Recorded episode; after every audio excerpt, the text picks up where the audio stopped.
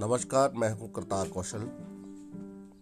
मैं दैनिक सेवरा में as a bureau chief हूँ और मैं आज आपसे रूबरू हुआ हूँ। और हम आज बात करेंगे मौसम के बारे में।